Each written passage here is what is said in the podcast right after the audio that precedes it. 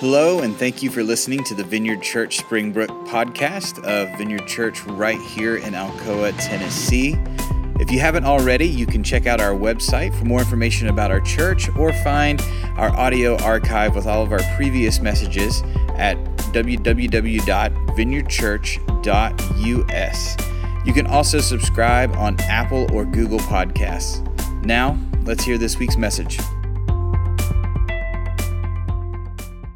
We have been lighting candles each week to draw our attention back to the lessons of Advent. Lighting candles is a simple but profound practice as it signifies light in the darkest places. We lit the candle of hope, reminding us of our hope in the one to come, and we lit the candle of joy as a reminder that Jesus alone is the way to unimaginable and everlasting joy. Last week, we lit the candle of peace, reminding us to imagine new ways of living in the peace of Jesus. And today, we light the candle of love, reminding us of the great love that the Father has for us, reminding us that his stance toward us is single and relentless. Relentless. He loves us. We have two scripture readings today. Our first comes from Luke 1 26 through 33. In the sixth month of Elizabeth's pregnancy, God sent the angel Gabriel to Nazareth, a village in Galilee, to a virgin named Mary. She was engaged to be married to a man named Joseph, a descendant of King David. Gabriel appeared to her and said, Greetings, favored woman, the Lord is with you. Confused and disturbed, Mary tried to think what the angel could mean. Don't be afraid, Mary, the angel told her, for you have found favor with God. You will conceive and give birth to a son, and you will name him Jesus. He will be very great and will be called the Son of the Most High. The Lord God will give him the throne of his ancestor David and he will reign over Israel forever. His kingdom will never end. This is the gospel of Christ. Our second reading comes from Galatians 4 4 through 6. But when the right time came, God sent his son, born of a woman, subject to the law. God sent him to buy freedom for us who were slaves to the law, so that he could adopt us as his very own children. And because we are his children, God has sent the Spirit of his Son into our hearts prompting us all to call out, Abba, Father. Now you are no longer a slave, but God's own child, and since you are his child, God has made you his heir. This is the word of the Lord. Let's pray. God, we have learned to love from being loved by you. And so today, let us enact that love. Let us live that love. We know that what the world needs now is more love we need to remember how much you love each one of us, and we must share that love with others. Amen. Thank you, guys. I feel like we should clap for people when they do something up front. It's very scary and brave. Ellen Hill showed up to church today. She was not going to come because we made her do something up front. Um, okay, do you have uh, moments in your life uh, where something, maybe you thought one thing for, I don't know, a long time, and then something, I don't know, something happens, or you somehow wake up to something and it becomes something else? Like those moments in your life where you're like, oh, it was that. Um, uh, here's an example. Uh, when I was young, uh, my mom one time um, was picking at her teeth, like in between these two bottom teeth, and she was picking at it. And I said, What are you doing? And she said, I'm just getting my chicken. And um, so I thought that that little piece of gum in between your two bottom teeth was called your chicken. And it, I'm, I'm not, it was not until, and I was a grown married woman then I looked at Daniel one day and he was picking at the same spot. And I said, Oh, you picking at your chicken? and he was like, I'm sorry, what? and so you picking at your chicken. And as it came out the second time, is when I realized my mom just had a piece of chicken caught between, caught between her teeth. That was all it was. um, here's another one. Um, have you ever have you ever dipped a, a Wendy's French fry in a Wendy's Frosty? Anyone? Right? Okay. Uh, when I was a teenager, my lifelong friend Justin Cook, uh, who we know and love, told me that the reason why Wendy's French fries and Wendy's Frosties were so good together was because Frosties were made out of potatoes. Okay? And I remember hearing this come out of my mouth when I was teaching my children how to dip their, the very healthy life choice of dipping their french fries into their Frosties See Me for all of your children's dietary needs. Um, and I heard myself say, Oh, do you want to know why that's so good? It's because Frosties are made out of potatoes. no, no, they're not. And I was writing this for today, and then I got very insecure and I had to Google it just to double check that Frosties were not made out of potatoes, and they're not. Uh, some of you are waking up to that in this moment right now. Um, but good news, I felt less alone because when you Google uh, are Frosties made out of, the first thing that comes up is potatoes, which is hysterical. Um, Last one, and this is to get him back for telling me that Frosties were made out of potatoes when I was in college just. Justin and another friend were at my parents' house, and we were, we were moving a dresser. And we're moving this dresser, helping them move this dresser. And Justin says, I wonder what was so special about Chester. And we were like,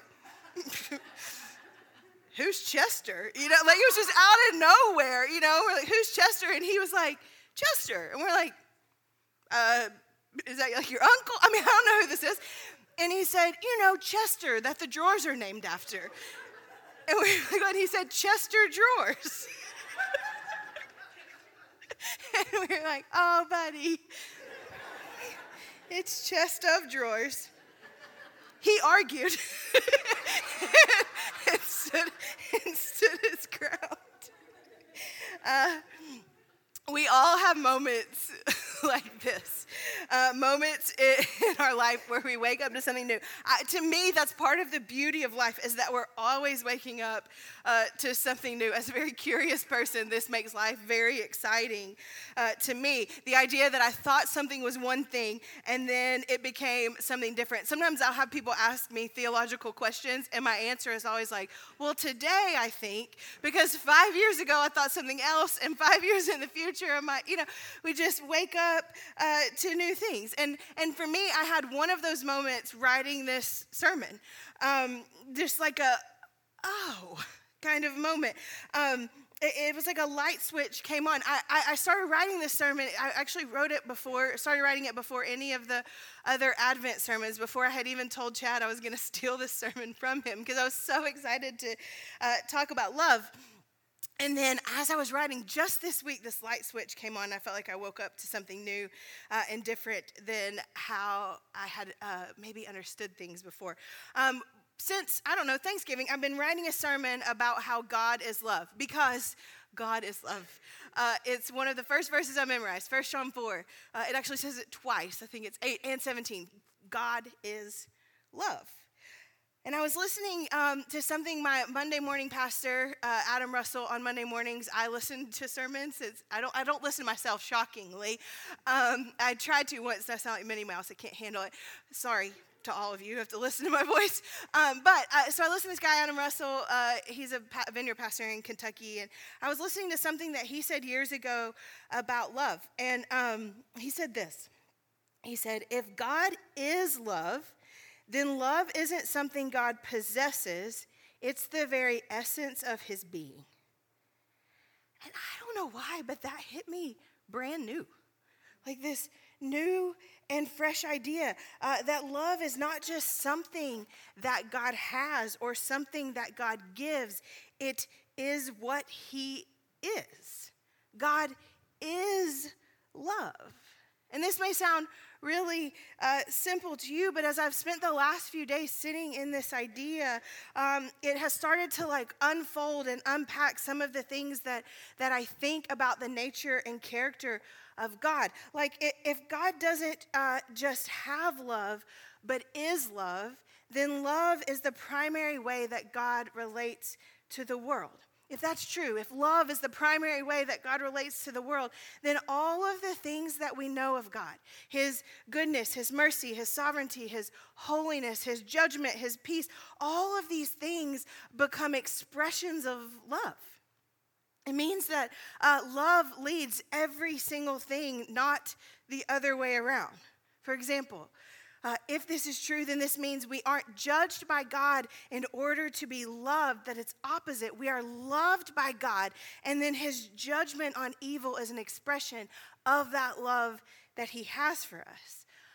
It means that love is the means, love is the carrier agent, and love is the desired result, always. If love is the very essence of God, then my understanding or lack of understanding of that must have significant implications in my life and my faith and my understanding of how I see God and how God sees me. And so I found myself uh, camping out for the last few days uh, in the verse I memorized so young. I'd already picked our candle verses like weeks ago, and, but I just kept camping out in this one in 1 John 4. Taylor, I think we have a slide for it. Um, I want to read it to you out of the message version this morning. It's 1 John 4 17 and 18. It says this God is love. When we take up permanent residence in a life of love, we live in God and God lives in us. This way, love has the run of the house. It becomes at home and mature in us so that we're worry free on Judgment Day. Our standing in the world is identical with Christ our standing in the world is identical with Christ. There is no room for, in love for fear, for well formed love banishes fear. Since fear is crippling, a fearful life, fear of death, fear of judgment, is not one yet fully formed in love. I have become in like a new and fresh way very interested this week in what it looks like to be fully formed in love, for love to take up permanent residence in my being. Where the God who doesn't just give love, uh, but is love, lives in us and we live in him where love has the run of my house, becoming at home uh, within us and growing us and maturing us out of the fear that God hasn't picked us or God is mad at us, or worst of all, worse, that God has forgotten us. Uh, C.S. Lewis uh, t- says that the primary reason we exist is to be loved by God and to allow divine love to be pleased to rest in us. I think we think of it differently. The first time I, ever, I read this quote, I totally disagreed with it. I'm like, no, uh, we exist to love God. And C.S. Lewis says, we do exist to love God. But the primary reason we were made, if God is love, is uh, to be loved by Him and to allow His love uh, to uh, be pleased to rest on us. Pleased to rest on us. I think that's beautiful, right? That our whole lives would be about allowing God's pleasure of loving us, the rest of God's love uh, on us. I think it's so beautiful. But one of the things that I realized uh, this week is that if I'm really, really honest with you, I, I don't know how to be loved like that. I don't know how to be loved like that. I'm not sure that I know how to be loved from a place of delight and a place of rest. It's not that I don't think God loves me, I do. I really think He loves me. I just also believe that loving me probably makes Him a little anxious and a little nervous and a little unsettled, particularly when I have a microphone. I've said uh, before um, that I am very comfortable with God loving some future version of me, the one that has it a little bit more together than today. Uh, the future version of me that doesn't yell at her kids while she's writing a sermon. The future version of me who doesn't say too many bowling words. The future version of me who has the perfect balance of like self care and serving and, and who knows what Frosties are made of. I am great with the love of God being pleased to rest on the future version of me that has it all together, but I very much struggle with the love of God resting and residing in a non anxious way on the current version of me. Honestly, I can't rest in the current version of me. How could I expect anyone else to? And so I just feel like I'm on this mission uh, in life. Our, our, um, our call to worship says, let's look for the messengers. And I keep thinking of that. I'm on this mission in life right now to look for clues as to what it looks like to live out what 1 John 4 says of being fully formed in love. And so I want to tell you two stories that for me uh, have been clues this week that I just feel like the Holy Spirit has like bubbled up in me of two clues of what it might look like uh, in someone else's life um, to be fully formed in love. Uh, the first is this uh, there's a writer that I am crazy about, uh, that I quote almost every single week during communion, named Brennan Manning. Um, and he wrote uh, more than once, actually, that uh, his deepest awareness of himself is that he is deeply loved by Jesus and that he has done nothing to earn or deserve this. My deepest awareness of myself, the most, this is what he writes, the most true thing about me is that I'm deeply loved by God. And so as I read that this week, I was like, there's a clue of someone who, who's living a like fully formed life of love, someone with a permanent residence of love in their life. This is the same guy that said my favorite quote of all time. I, again, I say it all the time God is not moody or capricious, He knows no season of change. He has one single and relentless stance towards you. He loves you. This man writes like a man whose life has been fully formed by love. Uh, before Brennan Manning died, he died about 10 years ago, um, he, wrote, he had written loads of books and um, he spent decades traveling and speaking and pastoring all over the country and uh, the world. Uh, but before he died, he wrote a book that was not like any of his other books. Um, it is a heartbreaking memoir about his life called All is Grace. And the Christian media hated it. You can Google it today. I did it this week. Uh, there is still a headline that calls this book The Unfortunate Legacy of Brennan Manning. The Christian world hated this book. And here's why it is hauntingly honest. Like, you feel like, oh no, you should put your clothes back on, sir. It is hauntingly honest. It's essentially his coming clean book. And he begins the book, this is how vulnerable it is. He begins the book with a warning so that you don't, you're not shocked when you read it. And I just want to read you his warning. His warning is this. He says, Warning, colon. My life has been anything but a straight shot, more like a crooked path filled with thorns and crows and vodka. Prone to wonder? You bet. I've been a priest, then an ex priest, husband, then an ex husband. I amazed crowds one night and lied to my friends the next. I was drunk for years, sober for a season, then drunk again. I've been John the Beloved, Peter the Coward, and Thomas the Doubter, all before the waitress even brought the check. I've shattered every one of the Ten Commandments six times Tuesday, and if you believe that last sentence was for dramatic effect, it wasn't. That's how it starts. And then throughout the book, he gets more honest. He gets honest about a lot of things he wasn't always honest about. He talks about getting up in front of churches and talking about being sober and then leaving and going to the hotel bar being very much not sober. He talks about stories he told. He says, Do you remember this one story where I was the hero? It didn't happen like that, and I wasn't the hero.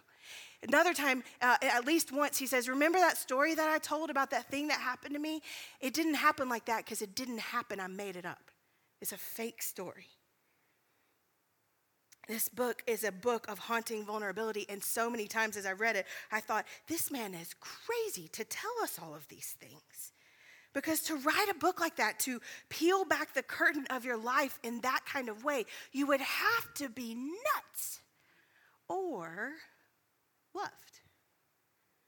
1 John 14 says, Well formed love banishes the fear of judgment. And this book is full of words from a man who had been defined by being loved by God. And so he put it all out there. At the end of the book, the very last words, he quotes what we just read from 1 John 4, and then he writes this. These are the last words that Brennan Manning ever published. He says this Abba, he calls God Abba every single time, Daddy. He says, Abba's love cannot be comprehended. I'll say it again.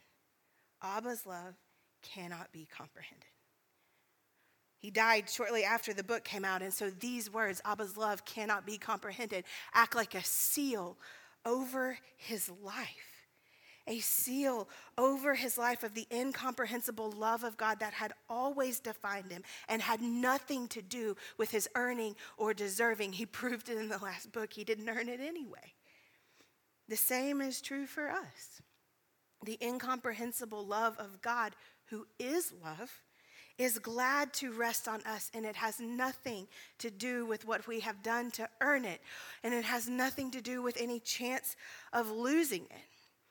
Here's the thing I don't ever want to belittle holiness and righteousness and action uh, with Jesus. I believe that these things are absolutely crucial elements of following Jesus. Uh, they matter. The kingdom of God is full of inv- invitation to participate to us. I believe this with every part of me.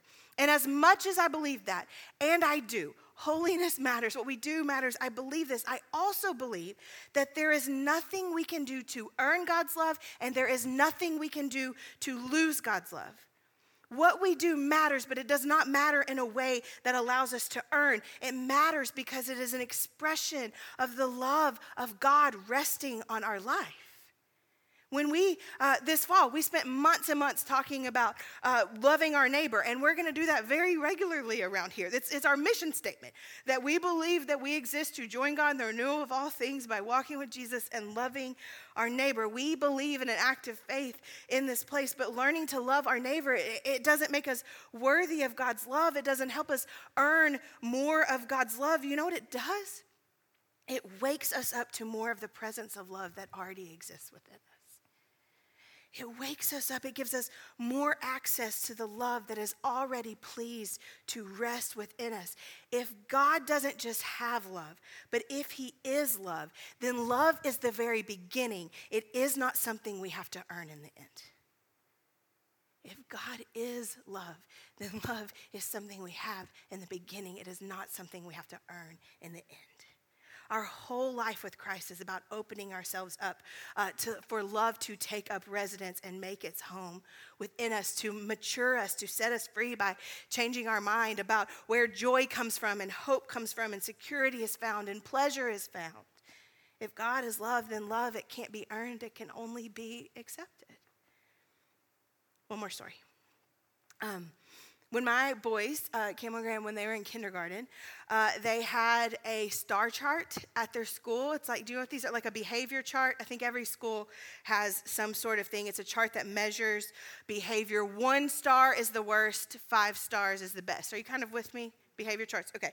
Um, the way it worked at their school is that every single kid starts on a three, and you could move up or down throughout the day depending on uh, how your day goes. Um, again, lots of school systems have something like this. And one day we're driving to school, and uh, Graham starts talking about a star chart. Um, and at the time, Graham's wonderful and very amazing teacher, Miss Lawrence, was on maternity leave. And so he had an interim substitute teacher while she was having her baby. We'll call her Miss B.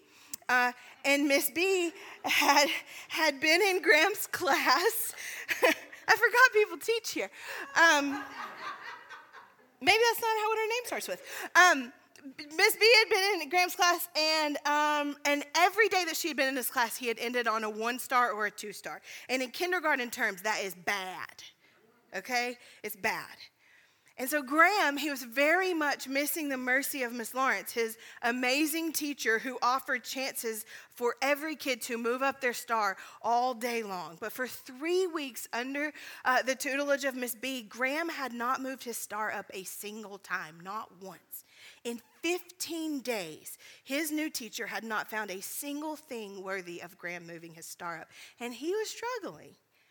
And as he talked about it, I saw, I'm looking in my rearview mirror and I see tears start to form uh, in his eyes. And at one point, he begged me not to go to school, which is not him. It just wasn't him. And, and, um, and as we got closer to school, he started to really cry and he asked this heartbreaking question. He said, Mom, will you still love me if I'm a one star? It's like, oh.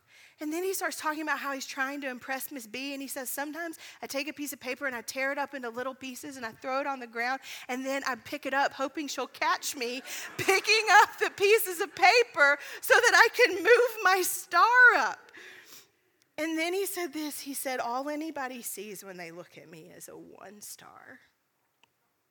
And then tears start forming in my eyes, of course.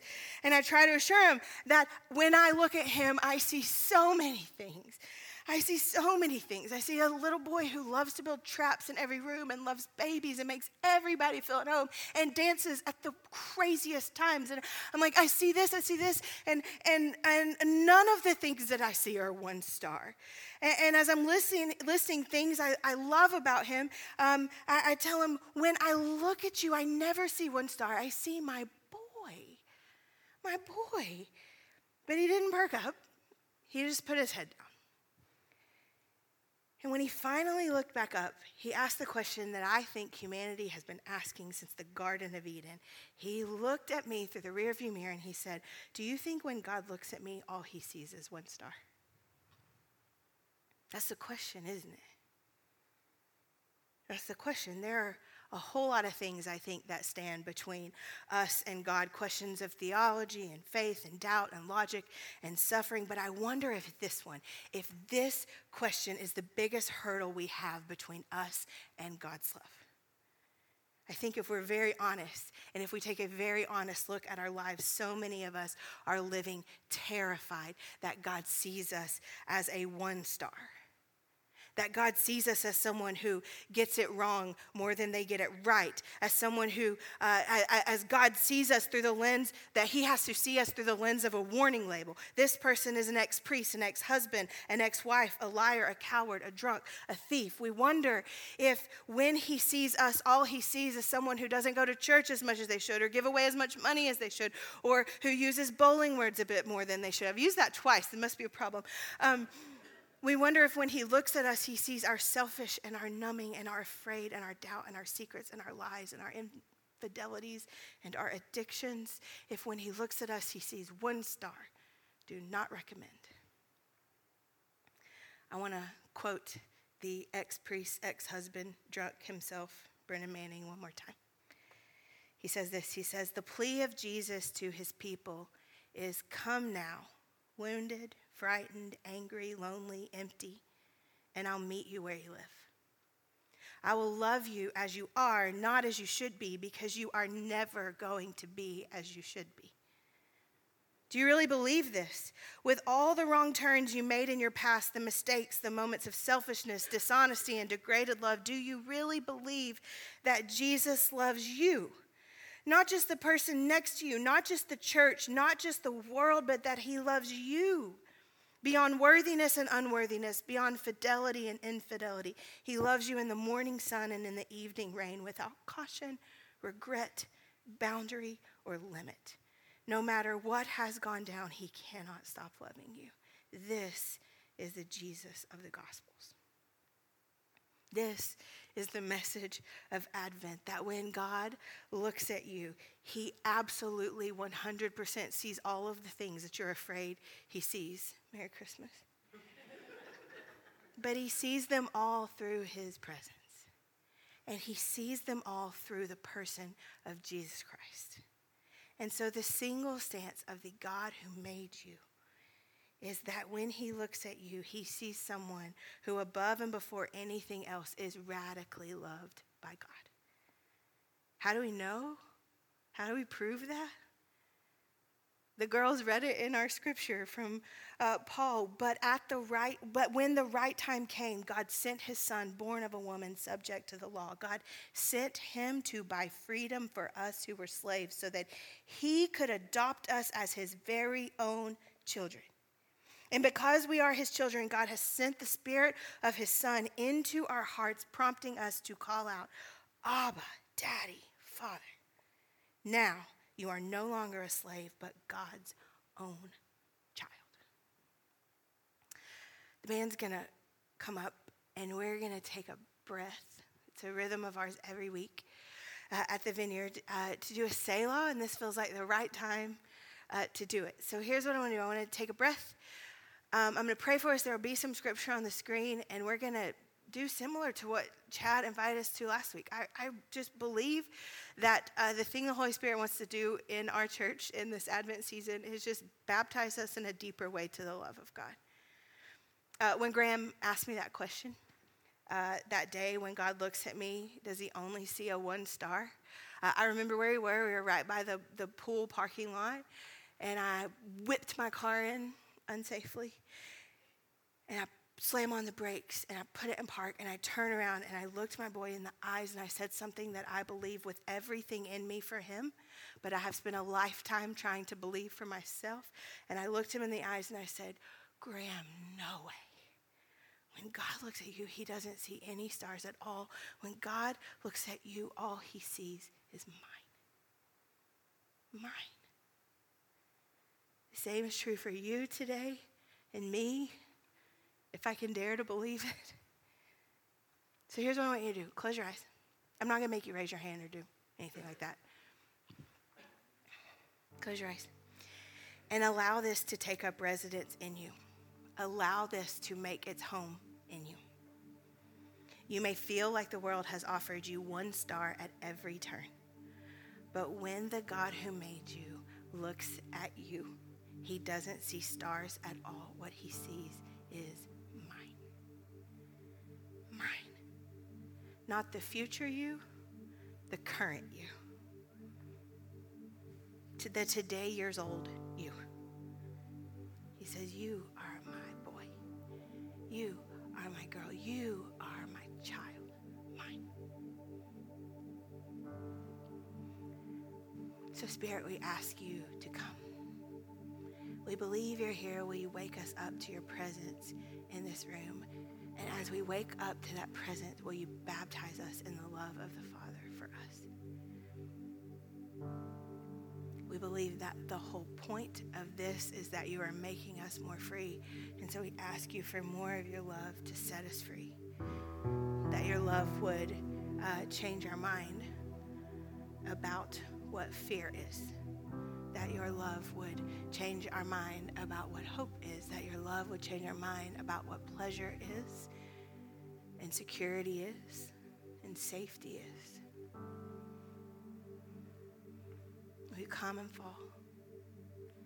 And when every person in this room walk out of this door having the audacity and the courage to define themselves as one radically loved by you in the morning sun and the evening rain. In your name